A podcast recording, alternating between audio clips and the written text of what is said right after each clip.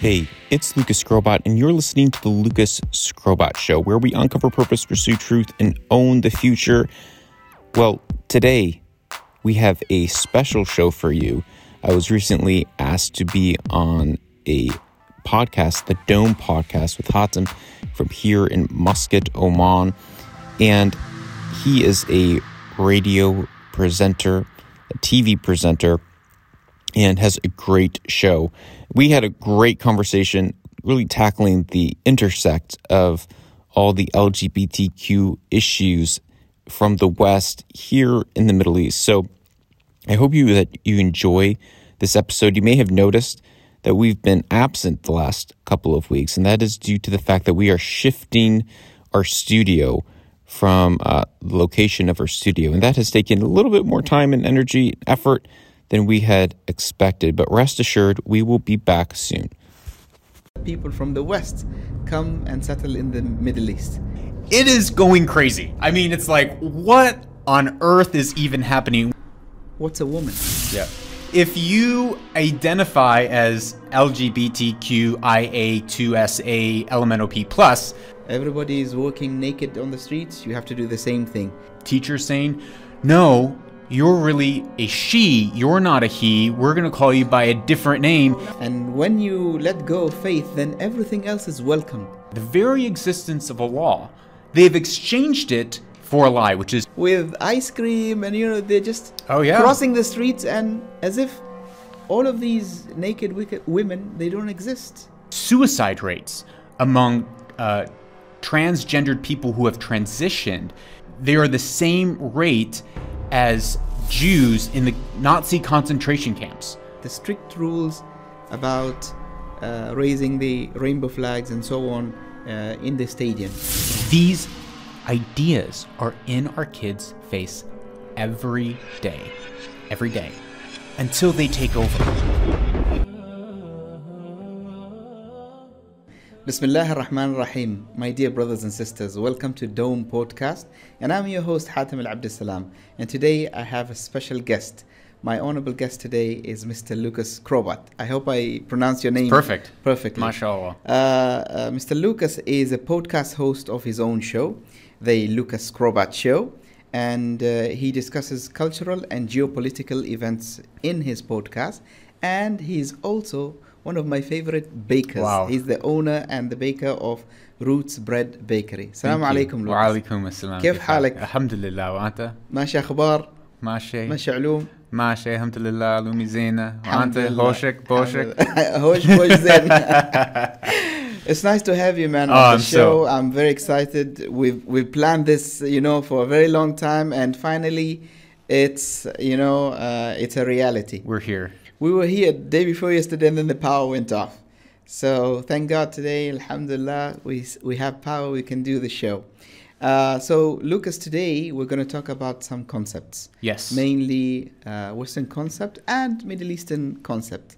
Um, the first thing I want to ask you is about you living in Oman. Yes. Because, as you know, in the past hundred years, it used to be the other way around where people from the East would migrate to the West mm-hmm. to look for a comfortable living, to look for opportunities. But now there's a shift uh, in the trend that people from the West come and settle in the Middle East. Why is that, uh, Lucas? Yeah, I think, I guess a couple things. I still, you know, evidence shows that immigration to America is still massive. I think America is still the most immigrated nation towards. Um, and as the Middle East has come up, oil, there's better job opportunities. Yeah. So there's a large incentive, even financially, for people in the West to come and get jobs here in the East because in developing countries, there's more opportunity to move up or be in a higher position in the rank. If you are in the West grinding on at your nine to five job, you're trying to climb the corporate ladder and there's 30 people up above you and you're like hopefully one day i'll be the ceo but it's not going to happen. So i think that's that's one reason. For us specifically uh, we had some friends out here in muscat and they invited us to visit back in 2011 and so my wife and i came out. We didn't even have any kids then. We have four now.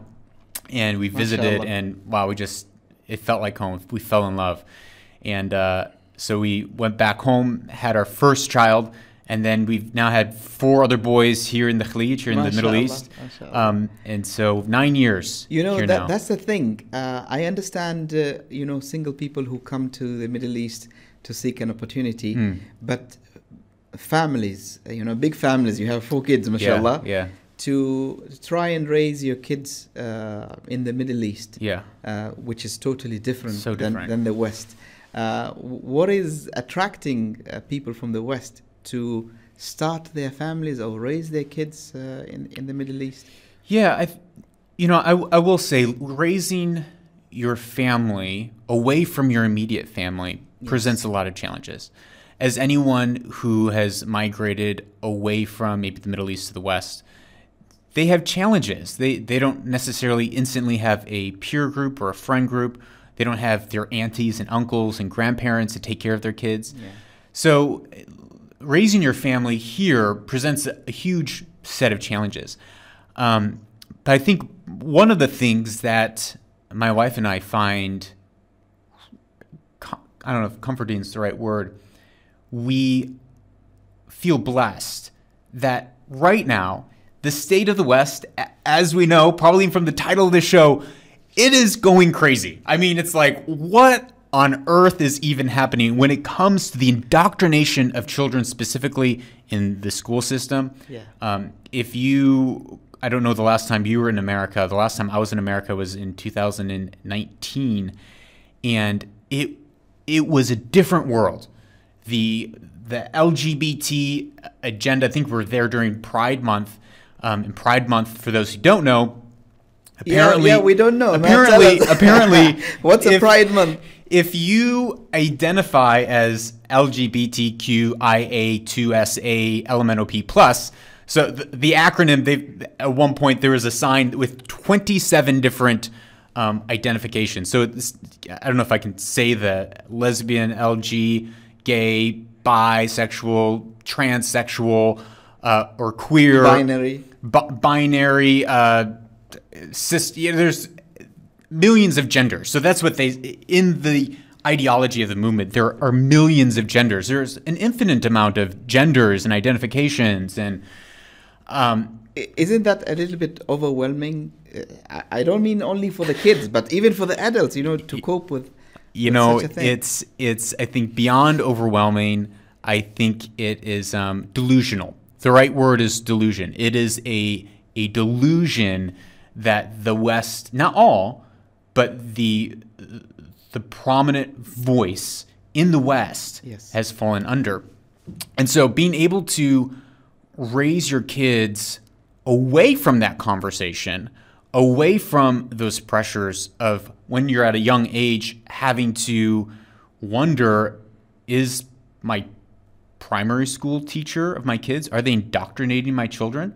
Are they when my son goes to primary school, grade 1, grade 2, is the doctor saying or the the teacher saying, "No, you're really a she. You're not a he. We're going to call you by a different name." Oh, now you can be. and a, then call the police on you. Oh, now you can be a cat or a dog or anything that comes into your mind. It's it is it is a delusion.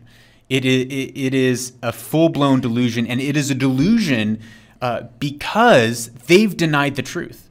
The the West has denied the truth, and so one, the the thing that brought you and I together, Hatim, if I remember correctly. Yes. The bread. Oh, uh, uh, okay, it was the bread. I remember uh, someone shared one of your posts on Instagram, and you were sharing about dream interpretation. I'm like, oh yeah, I, I, I love dream interpretation. I love dreams. I love the, the spiritual realm. And I'm like, oh, this I I jive with this guy. We, we think in many of the same ways. And and so is that affinity for both of us being men of faith, both of us being men who fear God. Well, in in the West, they have exchanged the truth for a lie. Yeah. They have exchanged the truth of the existence of God, the very existence of Allah. They've exchanged it for a lie, which is there is no God, and you are God. You are your own God. You are But your the own thing, truth. The thing is, uh, um, Lucas, uh, if if I may say, how were people deceived into this? I'm glad you asked that question. how, how did they, Yes. you know, buy this idea? Yes. How did they? So To us in the Middle East, it's it's a total strange, you know, uh, phenomenon. yes. We can't seem to digest the idea. How did it happen?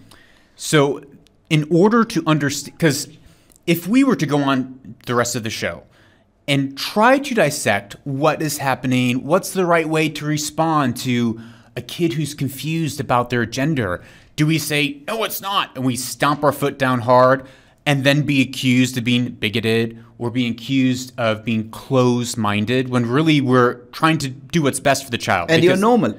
And, and, and we're normal. Ten years ago, this was normal. Yeah. And especially, I mean, it's a little bit of a tangent, especially when you look at the suicide rates among uh, transgendered people who have transitioned. They are about they are the same rate as um, Jews in the Nazi concentration camps. So it's clear that s- something psychologically is terribly wrong. So, of course, we'd want to protect our kids from that. But there's a delusion that's taking place. And if we try to dissect what's happening on, on this level, on each individual point, we would become confused. And that is the entire agenda of the movement. So we have to take a couple steps back to understand postmodernism. Hmm. So postmodernism, it's a big word, but I'm going to break it down into the simplest form so that you can understand it. Yes. Postmodernism at its core says there is no truth. There is no objective reality. You might not be sitting there. I might not be sitting here. You listening, you this- you might not be listening to me. This is very foreign to us. You know, I, I can't I can't digest the idea of you, you saying this because I've I've watched a, a documentary where this guy is doing to a documentary talking about Yeah. women. Yeah. And he goes to university professors and asks them, "What's a woman?" Yeah. And he doesn't get a straight answer. Nobody can say. No one can. A woman is anyone who identifies as a woman. Well, so if I identify as a woman, then what am I as identifying as? I don't know. It's nothing. It's like it's become undefinable. But this is again, it goes back to postmodernism. Postmodernism says words don't really have meaning except meaning that we attribute to them, and therefore we can deconstruct a word and it can mean anything. So we can deconstruct gender. What is gender? Well, it's just men have certain feelings and women have certain feelings, but really when we think about it, maybe a man has more feelings like a woman and therefore they're a woman. So, but the the underlying basis of this movement of the LGBT agenda comes out of postmodernism, which started with Kant uh, back in the 1700s, I believe. And the birth of it was Kant saying, I, for the sake of faith, I will set aside truth. Now, in, in the Christian worldview, in our Christian belief, Yes. uh, Isa Jesus Christ, told us that we are to worship God in spirit, it's our heart, our emotion, our life, and in truth. Yes. And so we are called to do both. And if we let go of truth, what happens? Absurdity happens. History progresses a little bit more, and we come to the late 1800s, turn of the tw- uh, 20th century, and we have Marx and Engels. Marx started Marxism. You don't need to know a whole lot about Marx, except that he was the one that started communism, and he said there is no such thing as morality, there's no such thing as real virtue, there's only power. And he believed if we set up by force, not by people's will, but by force, a government system that controlled everything and made everything equal, then everyone would be happy. So they thought that capitalism, which is the mm. fact that you can produce something and sell it to me without any sort of intermediary at whatever price you want, Yes. they thought that capitalism for sure was going to fall and communism and socialism was going to take over the world. Instead, what we saw was millions of people being killed in the USSR, being taken to concentration camps. Why? Because they had a stone chimney, because they were considered the rich. They were considered the bourgeoisie. A bourgeoisie is mm. another big word for the ruling class. And so it, it caused, they stripped farmers of land, it caused man made famines, and the nation was destroyed. We saw the same thing when communism was implemented in China. It didn't take long before they realized that under capitalism, the simple men and women like you and me, when we are free to work and earn the money from our work based on how hard we work, we grow into the middle class and we grow into the upper class. And that's a right. And that's a right. That's Yes. a, a God given right. If you work, you should get paid. If you don't work, you shouldn't eat. Yes. This is God given right. And it's logic. It, it is logic. They realized it wasn't they realized that socialism wasn't going to take over the world. And so then they came up with a set of plans and they came up with a set of 45 different goals of how to overthrow Christian Judeo morals. That would be morals that Islam, that all the Abrahamic faiths share at its base and core. So, And and that's the uh, that's the thing holding people together. yes, Faith. Faith. And when you let go of faith, then everything else is welcomed, because faith gives you the direction. Yes. On how you should regulate your life. Yes. Because it comes from divine, from a higher authority. Yes. So when you lose that that moral compass that you have, which Yes. is through faith, then everything becomes okay. It becomes normal. Becomes Absolutely. acceptable. Now the challenge I want to ask you, uh, Lucas, is now Western families that are moving to the Middle East and settling and raising their kids, there is a possibility always that oh we'll have to go back home.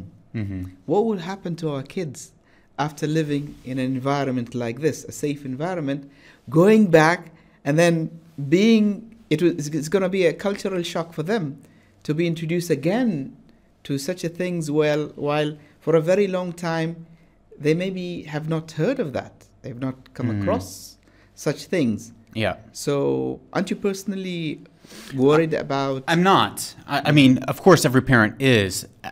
I know you're trying to pivot to the next question, but let me finish this thought because this thought will be a foundation of how we can understand what's behind the chaos that's happening. Yeah. And if we can understand what's behind the chaos, we'll be able to equip our kids. You know, my wife and I, we feel capable of equipping our kids to face that one day because we're building them in a way that is has a basis of faith and a basis of truth. Yes. Thomas Aquinas, who is a famous Christian philosopher in the 1200s, he said that there's four different kinds of laws. There's eternal law, which would just be the pretty much the essence of who God is.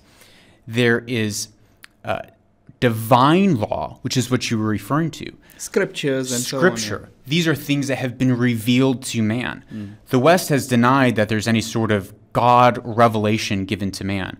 But we, as people of the book, we believe that the book is God's laws given to us. yes And then there would be human laws, which is like wear a seatbelt when you drive. And those things Laws. can change. Yeah. yeah And so those are important to hang on to. But under postmodernism, under Marxism, they want to undermine that. And the way they said we're going to undermine this is we're going to get into schools and we're going to control schools. We're going to control the curriculum. We're going to control the media. We're going to cause students to spark riots to upend societies. This is what we saw in America in 2020 with the George Floyd riots. We, we saw riots. We're like, what is going on? It is this movement. They they said their goal was to make art meaningless. You look at Western art and it's just lines and chaos. To do away with all sorts of government censorship against obscenity laws, and to break down cultural standards of morality and to make pornography, obscenities, uh, and in normal in books, magazines, and TV, and to make the LGBT movement as something that is normal. That was their goal. So when we look at why is this happening, we realize there's a this LGBT movement, it is just a tool to upend society to establish something far more dangerous than the LGBT movement.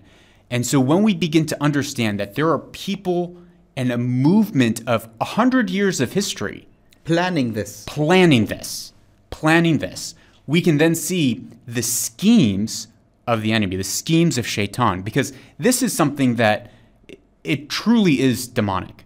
It truly is set up to destroy morality, to destroy families, to destroy the stability of society.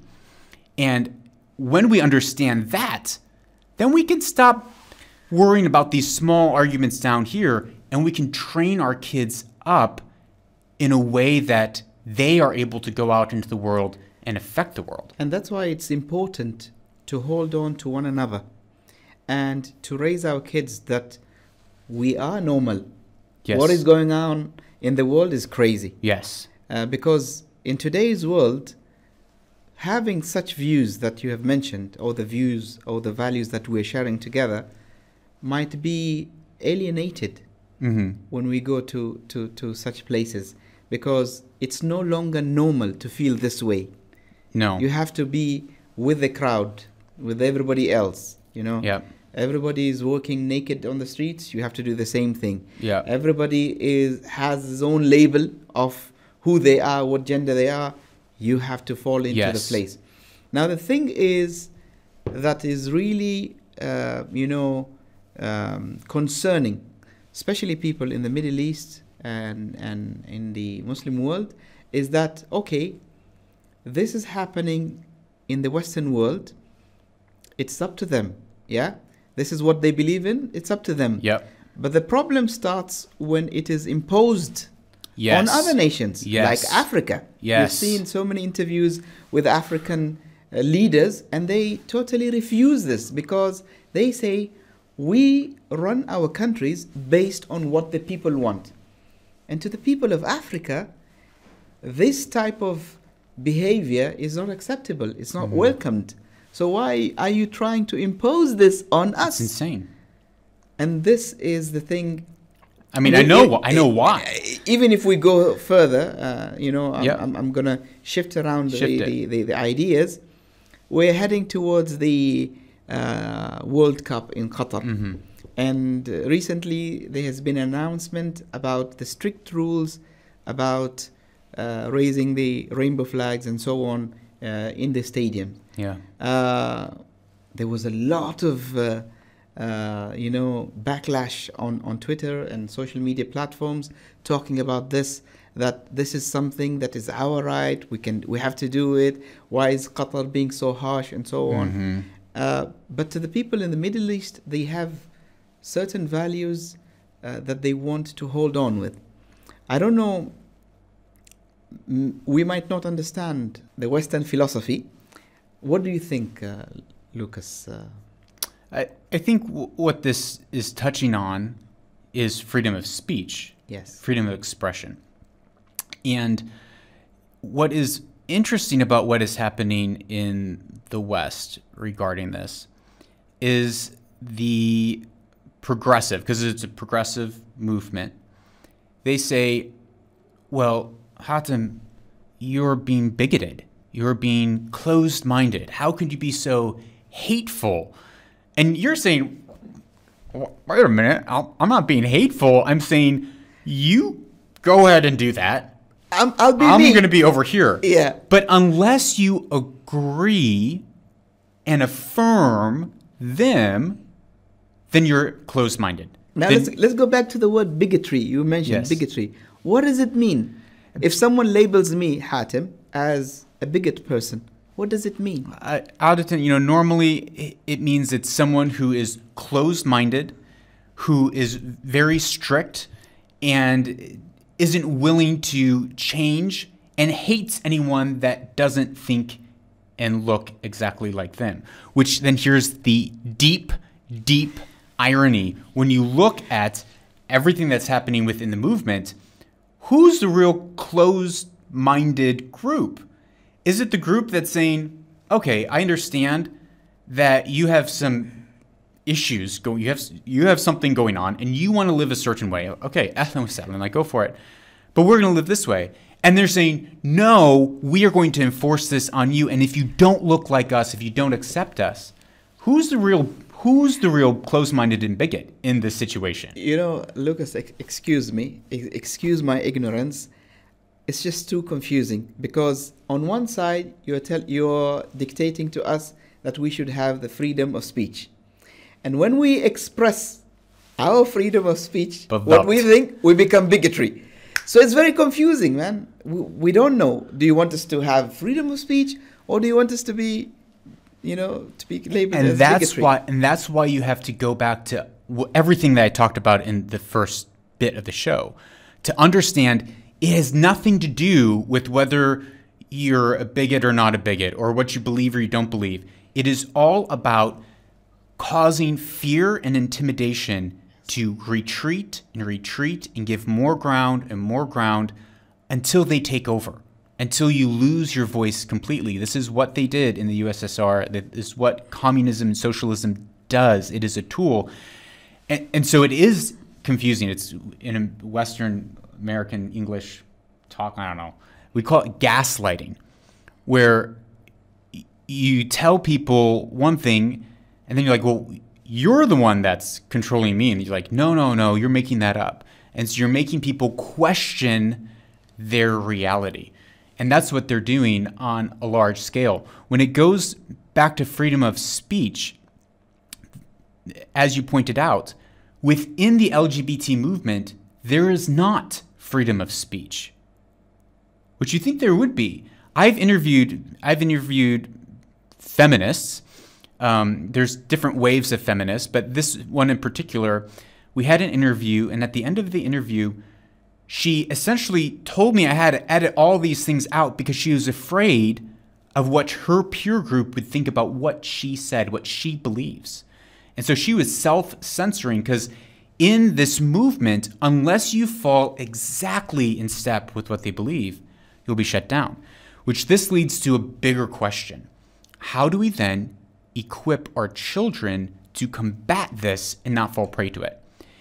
If we operate in the same way that they do, Which is which is unless you think this way, I'm going to shut you down, I'm going to shame you, I'm going to beat you into submission. And if you disagree with me, if you insult me, I'm going to retaliate with violence. This hmm. is what the movement does. If we respond the same way, we will lose our kids. Hands down. And this is why. Because freedom of speech is required for freedom of thought. Right now, in our conversation, you and I were thinking. I'm testing out my ideas in the world. You're testing out your ideas in the world. And we're both trying to come to what is the truth. And it's freedom of thought, which is needed for freedom of belief.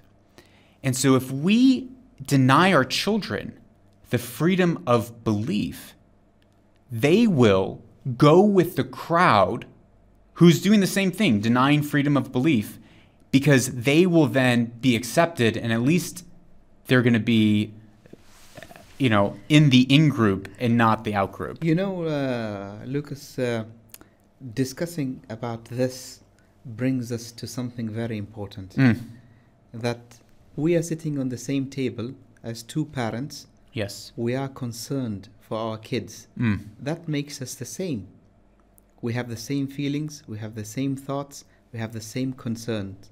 Mm. But we have been deluded for the Mhm. past 100 or 200 years that we are enemies. Yes. And that's the idea that has been propagated Yes. in the West that Arabs or Muslims are the enemy. And on our side, the same thing. People had the feeling that, oh, the West, everybody's the same, they all hate us. But in reality, we have the same concerns. yeah. So we have been deceived in thinking that we are very different, but we are not. So, and I'm sure when we get together as families, Mm-hmm. as people of different nations, having the same concerns, they're going to fight against us. They don't like this. Mm-hmm. So, how can we stick together, Lucas, as the people of the world? People who still base their lives on morality, on mm-hmm. faith, on doing what is right, on stand sta- on standing for their rights, because what we see today, a lot of families, they are put into the system or shoved into the system. They don't have the guts to say no. I don't want. I don't want this for my kids. Yeah. You know, I don't. I'm not going to do this. Yeah. I'm. Not, I'll not believe in this, which is very strange to to us people in the Middle East. Why? Because we are used to seeing the West always speaking up their mind. Mm. So if the tax go up, you see people doing riots. They're Yeah. on the streets. They don't like this. If the president is corrupt, they will always have a riot and you want to kick him out of office. if anything, if anything is like in the when the um, insurance, health insurance system, you know, collapsed or they changed, people, you know, were very upset and they spoke about it. Yeah. But when it came to this, nobody seems to, you know, be able to speak up. Although I'm sure there is a lot of people out there in the Western world, they feel this way. They don't like what they see. Mm-hmm. They're not comfortable. But why don't they have the power to, to speak up? Well, they lost it over a- number of decades. So, you know, as they, the movement took over the institutions, the education, the government, um, the media, Hmm. because they're they're in control of the media, really that follows lockstep. Slowly and slowly, people stopped speaking up. People stopped speaking truth. Yes. They stopped saying what they believed because they were afraid of backlash. And so it's a common tactic of if uh, if you say something that I don't agree in or believe, if I can threaten you, intimidate you, and cause fear, then the next time that you want to say something, you're gonna think, hmm, should I disagree right now? Is it worth the fight that I'm going to have? And this is common in marriages. Yeah. I mean, you, you look at uh uh abusive marriages, and it could be the husband or the wife. You- You're going to get in trouble now. I, I am I'm going to get in trouble. It's I'm, if, not, I'm not going to edit this. no, but but it's it's Yeah. true. It's abusive relationships. Yeah. It's an abusive relationship where if you say, "Hey, actually, I'm thinking something else," and the person explodes a- and goes crazy, commits violence, yells, shames, screams, the next time, if we were in a relation, like a a friendship, if I was doing because you can have uh, manipulative friendships, the next time, Hatim, that you're gonna say, "Hey, Lucas, uh, I don't know about that," you're gonna think twice because you know Lucas is gonna throw a fit. Yeah, it's gonna be a, it's a not worth it. three-day fight. It's not worth it. I'll let this little thing slide. And when we start letting these little things slide and slide and slide, sooner or later, we're starting to let big things slide because at that point, we've lost any sort of footing. We've become so weak that we no longer have the ability to keep the the the sense of morality in our culture. You know, obscenity laws. So in, in America, for instance, there are something called obscenity laws, where that is up to the community. If the community doesn't like a billboard or the community doesn't like a book, they have the right to go to the state government or the local government and say, we believe that this billboard or this book is breaking our obscenity laws. But people aren't doing it. Why? Probably one, they don't realize they have the power to do it. And two, it's not worth the fight yeah. because I get the- it. people are going to come after their jobs. People are going to lose their jobs. People are going to lose their livelihood. They're going to have their name put all over the place. I, I it's think not worth uh, it. now you have put it in in uh, in a way that we can understand, because this was always a concern to us. Why isn't anyone saying anything about it? But now it's very clear. Lucas, let's sh- take let us take a short break Great. and then continue our discussion.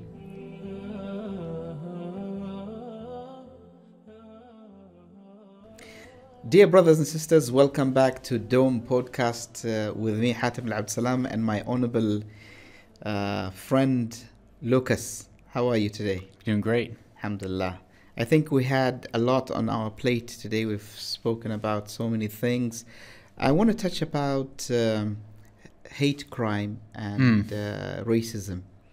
and I'm sure this is not something unique uh, to here only, it's everywhere. But uh, maybe the way we deal with it uh, in the Eastern world is different than, uh, you know, in, in, in the Western world. The way I see it here in the Eastern world, um, religion or faith came to break racism. So once some you find someone who is racist and then you hit them with the religious stick that oh God says that you shouldn't be racist, they can argue about that because like the the divine scripture or, or the divine uh, laws are sacred, uh, even for those who are not non-practicing. So they can't say anything about it. But what's the case uh, in the West when it comes to hate crimes, when it comes to racism, and so on? I'll start by saying this. Yeah, Uh, there's racism everywhere in the world. definitely. It doesn't matter what country you go to. Yeah. When we talk about the way that racism is being talked about now, before, you know, in the 80s, 90s, probably early 2000s, the idea of being not racist was saying, I'm colorblind. Like, I, I don't see color. It doesn't matter the color of someone's skin. I'm going to treat everyone differently. Um, but that has now changed. And in the West specifically, um, with the Black Lives Matter movement or BLM, Yeah. um, which is expressly a communist Marxist organization whose goal is to disrupt the normal family and to promote LGBTQ rights. That is on Black Lives Matter's Really? website. They they had to take it down because they got so much flack from it. That is in their express goal to see transgenderism moved and to disrupt the the husband and wife family. That's what they want to do. It's in it's black and white in their literature. What does that have to do with this has to Black do Lives Matter? it, it has to do with Black Lives Matter because what they want to do is not just, hey, everyone can be treated equally as we see them, Yes. but now it's it's changed to say, well, if you are colorblind and you're treating everyone equally, then you're racist. Instead, you have to treat everyone differently.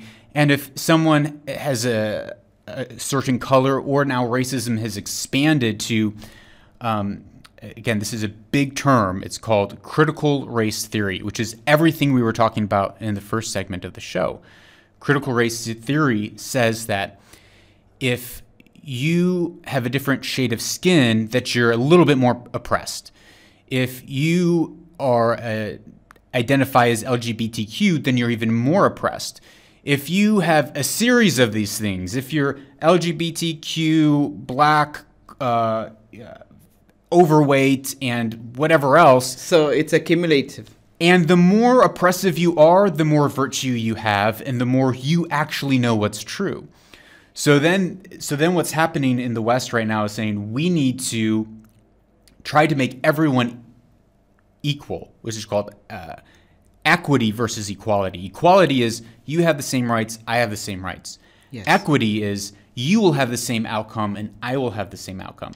So that's what's happening in the West, and it, the the legal structure in the West, they have worked extremely hard to make sure that in the law, everyone is treated equally under the law, which is an argument that some people are saying uh, that the West is racist in their laws, and it's called systematic racism. Yes. Systematic racism is where you say a government structure is specifically targeting certain people.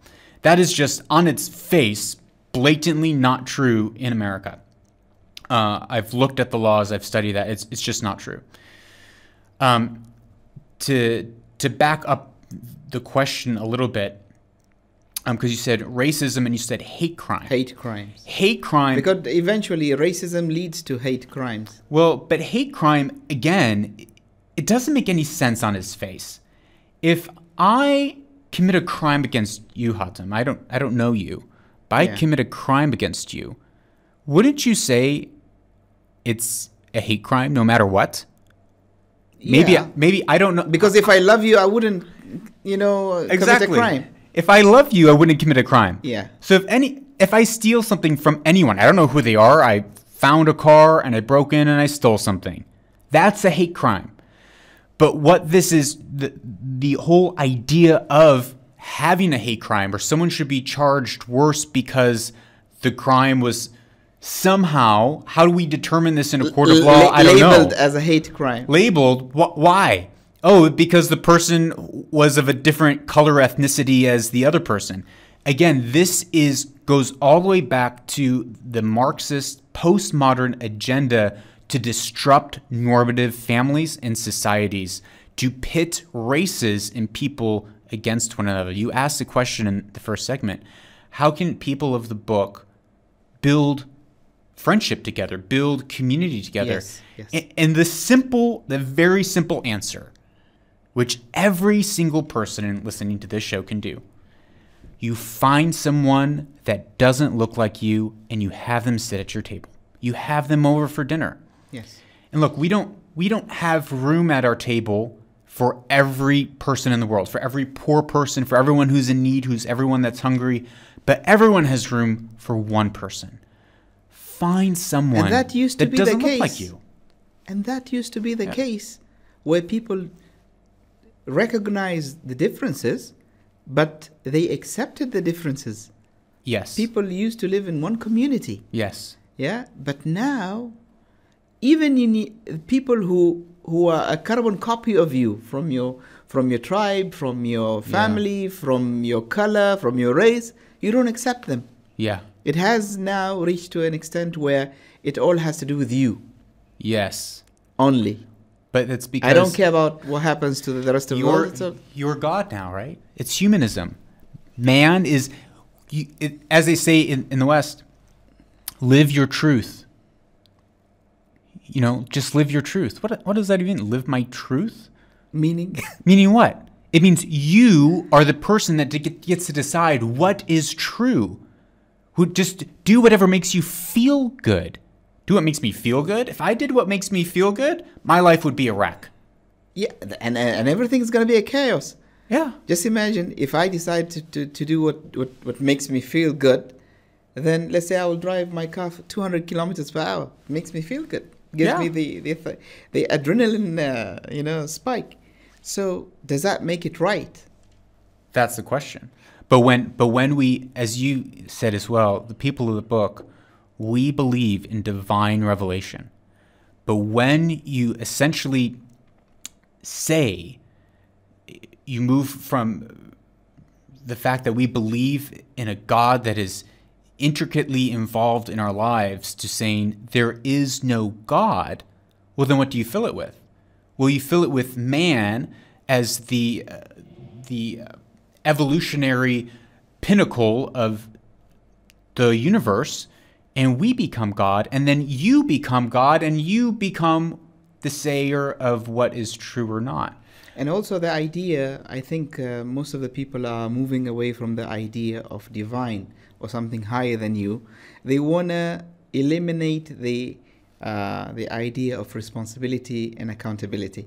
Because the moment you believe in a higher supreme power, then you would know for sure that for every action there is a reaction. Yes. And there is consequences for my action Yeah. in this world. Yeah. And I don't want that. I want freedom. I want to do whatever I want. Yes. Uh, I want to go to work naked. So that's not going to work if I believe in God and, and do this. It, it doesn't work. Now, uh, I think uh, when it comes to the issues that we have in smaller communities, and then you have issues like in the bigger scale, like winter is coming, Mm. and uh, Europe is going to suffer because of the uh, Energy crisis, the, yeah. the, the crisis of gas, and, and the war between Russia and Ukraine. Um, you know, talking about us being together, feeling the same feelings, having, sharing our concerns. How does it feel? You know, um, what's the concern What's wh- what is happening in Europe? How are the people going to cope uh, in the cold weather? Mm. I'm going to zoom out a little bit more because the sure the crisis is in Europe, but we've seen inflation through the roof across the globe. Yes. Uh, after um, the pandemic, we saw legislation put in place that crippled the global economy, Yes. that crippled the, shipping. Um, we don't realize how highly complex of a system that we all live in, and that when one thing goes wrong, everything is disrupted. Yes. And so, what we are, what Europe is going to experience, what America is going to experience when it comes to whether it's inflation or then tor- turns to deflation, which is um, actually worse, where the economy is unable to grow, it will have massive, massive impact on everyone. Here in the Middle East, in Africa, in the Solomon Islands, it doesn't matter where you are, you are going to feel the the shifting of the tide as many people, many experts are saying we are heading towards one of those macro global shifts, um, which will be quite bumpy, a bumpy ride for many people. So I, I think that the way to defend ourselves against it, Yes. again, it's this: it's meet your neighbor, find someone that doesn't look like you, build a relationship. The other thing, and this is what I did. You know, you mentioned at the beginning of the show. I'm I'm a baker. I have a bakery. Just opened a bakery. That doesn't make sense to me in some ways, but for so many years I was caught up in the media world. So many screens. Everything is you know, separated from people and increasingly I began to say I need to integrate into the community around me. I need to connect with the the physical world around me. And so that means turn off the YouTube, turn off the show, The gadgets. the gadgets, the the infinite scroll. Look at your kids and spend time with them. You want to you want to make sure your kids don't go down a bad road? Play with your kids. You, you know, by the time a child is 14, get this. An average child consumes 18,000 hours of media by the time they're 14. That's 6 years of 8 hours a day of media as a full time job. And so, if you want to defend your kids from what's coming, it doesn't matter. It does not matter where you live. They are on the phone, they are on the screen, they're watching the TV, and they are getting the messaging that's coming out. Remember what I said in the beginning it was take over the media. If you want to protect your kids, play with them. Play, just play with them. Go outside you- and play. You, you touched on the wound, uh, Lucas. Play with them. yeah. You know, keep them away from what is being projected on media. We have Disney, Yeah. our kids' favorite platform, Oh, Disney. and we have Netflix. You know, what's going on with these two Yeah. companies or organizations? It used to be the safest zone. You know, Oh. all the channels are censored. I'm very happy to watch uh, Disney animation movies with my kids, but now Mm-mm. I'm concerned. I can't. You know, uh, there is no other safe space. You know, even if we are working parents, we don't have time. The least we can do is at least during the weekend, we'll watch an animated movie with the kids together with popcorn in the house. You know, we're spending Yeah. time together, close to one another. Yeah. But now, even that we can't do. I'm not so sure how it works back in the West, but here in the Middle East, it's just going crazy. The reason why I'm asking you this is that uh, you have the nudity and the porn industry Mm-hmm. which almost does not exist in this part of the world. and The in, the the industry doesn't exist. the, i- the but the the addiction the addiction, is, real. there but i mean if we see a poster in the streets of muscat today Mustahil. it, it's almost impossible and you're going to have the blackout that we had day before yesterday on the streets because of that poster yeah but it's very common where you're coming from Mm. yeah we we still fail to understand how it works when it comes to your family and kids i went to uh, i went to amsterdam Yeah. uh, for a workshop, and one of my friends told me, you know, after the class, let's go and see the city. I said, okay, let's go and see the city. Oh my. And he took me to red light district, Mm-hmm. and there was nudity all over the Mhm. place. And you know what shocked me is how everybody thought this is okay and normal. And what shocked me more is to see the families with their kids with ice cream and you know they're just Oh yeah. crossing the streets and as if all of these naked wicked women they don't exist. Oh, it's it's, it's What- what's that's going the tip on, of the man? that's the tip So- of the iceberg. What's going on, Lucas? Please fill me in. Uh, And I, I'm, I'm just lost. I you know what? I wish it was just that bad, but uh, in the the West, again, as I said, there's there's a, a scripture that says because man has exchanged the truth of God Yeah. For a lie, which is that there is no God. God has given them over to darkness and given them over to the desires of their heart.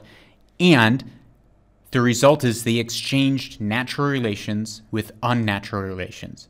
So this is it's written in the holy books that when you exchange the truth of who God is for a lie, in time, God will say, you know what?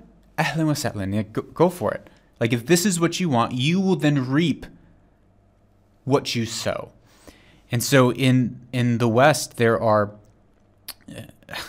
it's, it's this is so insane. It's called um, drag shows, trans drag shows, where men dress up like women and do things that I don't even feel comfortable sharing. But parents these days think that it's a good idea to take their kids to these drag shows where the performers are doing things that you would see inside strip clubs.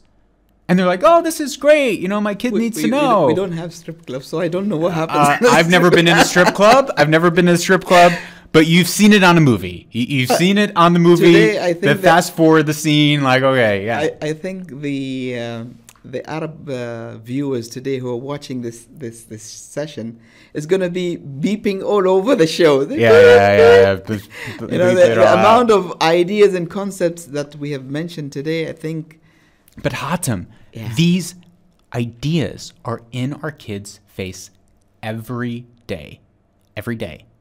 I'm worried, man. So as as you you brought up Disney, a, a video was leaked back in March of 2020. So March of 2022, excuse me, March of this year. In this video was a conference of all the top Disney execs. The top Disney execs coming out and saying, I have two trans children, and I started to look at all of our characters and realized we didn't have very many LGBTQ leads. So it's not Yeah. stories, it's not like they're telling uh, gay stories, but they are, and you see it when you watch a video, you're like, that, that character, they're trying to send a message about who that character is. And so they are intentionally writing into Disney films LGBTQ characters so that kids then are normalized by this, by this 18,000 hours. If you think that, you know, taking your, your kid to a religious class one hour a week or two hours a week is going to do it for them, that's going to beat out the school system, which is how many hours of their life, media, 18,000 hours by the time they're 14, you'll be mistaken. The media is the most influential thing. TikTok, Instagram, YouTube, TV. Turn off the TV, limit screen time, play with your kids. Build that friendship with your kids. That's that is what we have to do as parents. Subhanallah, I think uh, it's a lot to digest, uh, Lucas. But uh, I think I'm glad that we both are part of media and we're Mhm. trying our level best, even though it's just like point one, point zero zero zero zero zero zero one Yeah. effect. But at least we're voicing our concerns out there and we're educating people on what is right and what is wrong. Shows like like this one, uh, Lucas, and the discussions, the depth of the discussions that we're having today, is what should happen in every household. Yes. You know, people should talk Yes. about their concerns, especially people in the Middle East who think that they are still living in a bubble and that whatever's happening out there in the West is not gonna come to our shores. But it's it is. It is coming to our shores. You can't block it. I mean, Hatim, how, how many how many conversations are you having with people here where their their kids are already struggling with these? So many, man. So many. Unfortunately to say this, but so many. Like it's here. It's it's on our shores here in the Middle East. We, we can choose to be ignorant and just uh, pretend that everything is okay, uh, but it's not. You know, uh, a few minutes ago I spoke about pornography. Mm. There was a statistics Mm. uh, done on the search engines Mm-hmm. for pornography, Mm-hmm. and the highest rate of search is from the Middle East. Yep. So yes, we don't produce uh, this industry. We don't. We're not uh, contributors to this industry, but we are contributors because we are the most people who are, Yeah. you know, logging on to these. Uh, it's just crazy. What can we say? All right, I'm I'm very much interested about um, family ties, which Mm. is something that concerns you and me. Yeah. Yeah. And I think also one of the solutions to the problems that we have today uh, in the world, first of all, is to have faith. Mhm. Second is the family ties. Yes. And if you notice, all of these movements that are happening, they are targeting to break families. yes. And when you break families, Yes. you have no more resistance out there. Yeah. So, how Mhm. can we? Uh, first of all, I'm very very happy to to know you and to you know to get to to have these discussions with you, and I'm very happy that you are being Omanized now. You have four kids, which is something great. I wish if we had six or seven or eight. Inshallah, ya Rab. Inshallah, because the more kids we have, the more, the bigger families we have. I'm sure 100 years ago, your grandparents had 10 kids, 20 kids. Oh, they my- had a big yeah. table there, all had dinner together, Yeah. and so on. That's disappearing now. Yeah. You know, couples have a cat or a dog, and that's it. We don't want kids. Yeah. To an Arab who lives in the desert and has a camel, that's crazy. Yeah. You can't convince them that, you know, you shouldn't have kids. Alhamdulillah. Alhamdulillah. so what's what's the thing, man, about having kids and family ties? Yeah, family ties. Going, I mentioned that list in the beginning of, of the show, the 45 objectives to overthrow uh, values and Western society. One of those was to get kids to be raised away from their families. Yes. So, as you said, all of this is targeting family. Family is the strongest stabilizer of society. The larger goal, remember, if we are getting caught in these weeds, we're going to lose arguments because people are going to say, well, you're not being empathetic. You don't care. Love is love. Like, why don't you just love these people more? You're bigoted. You're closed minded. We will lose the conversation. Yeah. But if we step back and we realize there's something bigger at play, which is to strip uh, autonomy, to strip people from being able to stand on their own as family and take care of their family and take care of themselves. If you can take that away from people, then you have to rely on the government. And if you have to rely on the government, then the government owns you. That's the goal. Hmm. So when it comes back to family, I was in a conversation. So that, that's to recap. That's why there's such an attack on family. Yeah. I was in a conversation recently with um, someone here, um, uh, Pakistani, and we were talking about kids and family, and uh, this conversation is happening in the West and it's happening here, which is, ah, oh, man, I don't want to raise my kids in this world. Look how dark the world is. Look how many problems there are. I don't want to put my kids into that. Look at population is growing and we're going to have a catastrophe when really we're facing population collapse, but that's another story. Uh, and he's like, I don't, I don't know. And I'm like, man, I, us as a family, we want to have more and more kids. And this is why, as I'm sure you agree with. If we raise our kids to solve problems, not to just memorize what they need to memorize and check all the right boxes. Because remember, if we just teach them to say the right answers, then when the right answer is LGBTQ, they're going to say LGBTQ. Hmm. We need to raise them with freedom of belief, freedom of thought, which means freedom of speech. So we need to talk about these things in the home. We need to say, this is what we believe. This is why. Let's talk about it. Let's have it out in the open. Let them have Let's critical think thinking, yeah. If we can raise our kids that way, and we can raise our kids to be people who solve the world's problems, to be people of light in a dark world, people of hope in a dark world. That's how we're raising our kids. That's how I know you're raising your kids. Then why wouldn't we want a dozen of them. Some of some of uh, my family members had a had an issue with me. I have two boys who are seven and uh, sorry eight and ten, and I spoke to them openly about LGBT. Mm-hmm. Uh, I showed them images, spoke to them in detail. I yes. showed them the pride and everything else, and I thought that it is necessary it is. at this point of time to educate my kids on what is going on. You have to. You know, they are no longer kids. You know, the kids are so smart. They understand every single thing. Mm-hmm. So stop treating them like babies and talk to them, make yes. them understand uh, so that they are aware. And today, me and you are alive. Tomorrow, we're dead. Perfect. They should have the moral compass. Yes. To know what is right and what is wrong. And faith is to back that. It is. Faith gives them the, the path where they will always be on the straight path yes. no matter what's happening out in the world. And for those who are out there thinking that, oh, I'm not going to have kids because it's not a safe world, it, there's so much darkness. Global warming, well, pop, yeah, all that stuff. Bring kids to this world who will change this reality. Yes. Who's going to make yes. a positive change? Please. Have 10 kids like Lucas.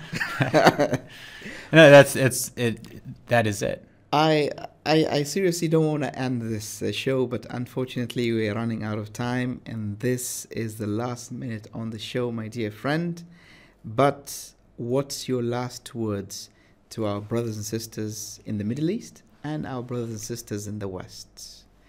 The mic is yours. The mic, the mic is mine. That's a broad question. I would go back to the overarching theme of our conversation, which is if you try to win this battle in the in the small details down here and you don't understand the bigger strategies that are going on, yeah. you're going to lose. And then the second thing is find people who don't look like you, who don't think like you, and who disagree with you and become their friend. Not just be kind to them once, yes. become friends with them, give to them sacrificially. And as we do that, we will then begin to see the world differently, and they will begin to see the world differently, and that will make the world a better place. لوكاس العماني شكرا جزيلا عفوا. على قبول الدعوة في شكرا. البرنامج ونراك في لقاء آخر بإذن الله تعالى. شكرا. And I'm going to come for the bread. Please أهلاً. try his bread. أهلاً. Seriously, you will love it. Please do. Dear brothers and sisters, thank you very much for watching Dome Podcast. And I was very much entertained and I was educated today about so many concepts. So, see you next episode, inshallah, from me, your host, Hatim Al Salam. Assalamu alaikum wa rahmatullahi wa barakatuh. Thanks for listening. We will be back soon with our regular programming. Until then, go out and own your future.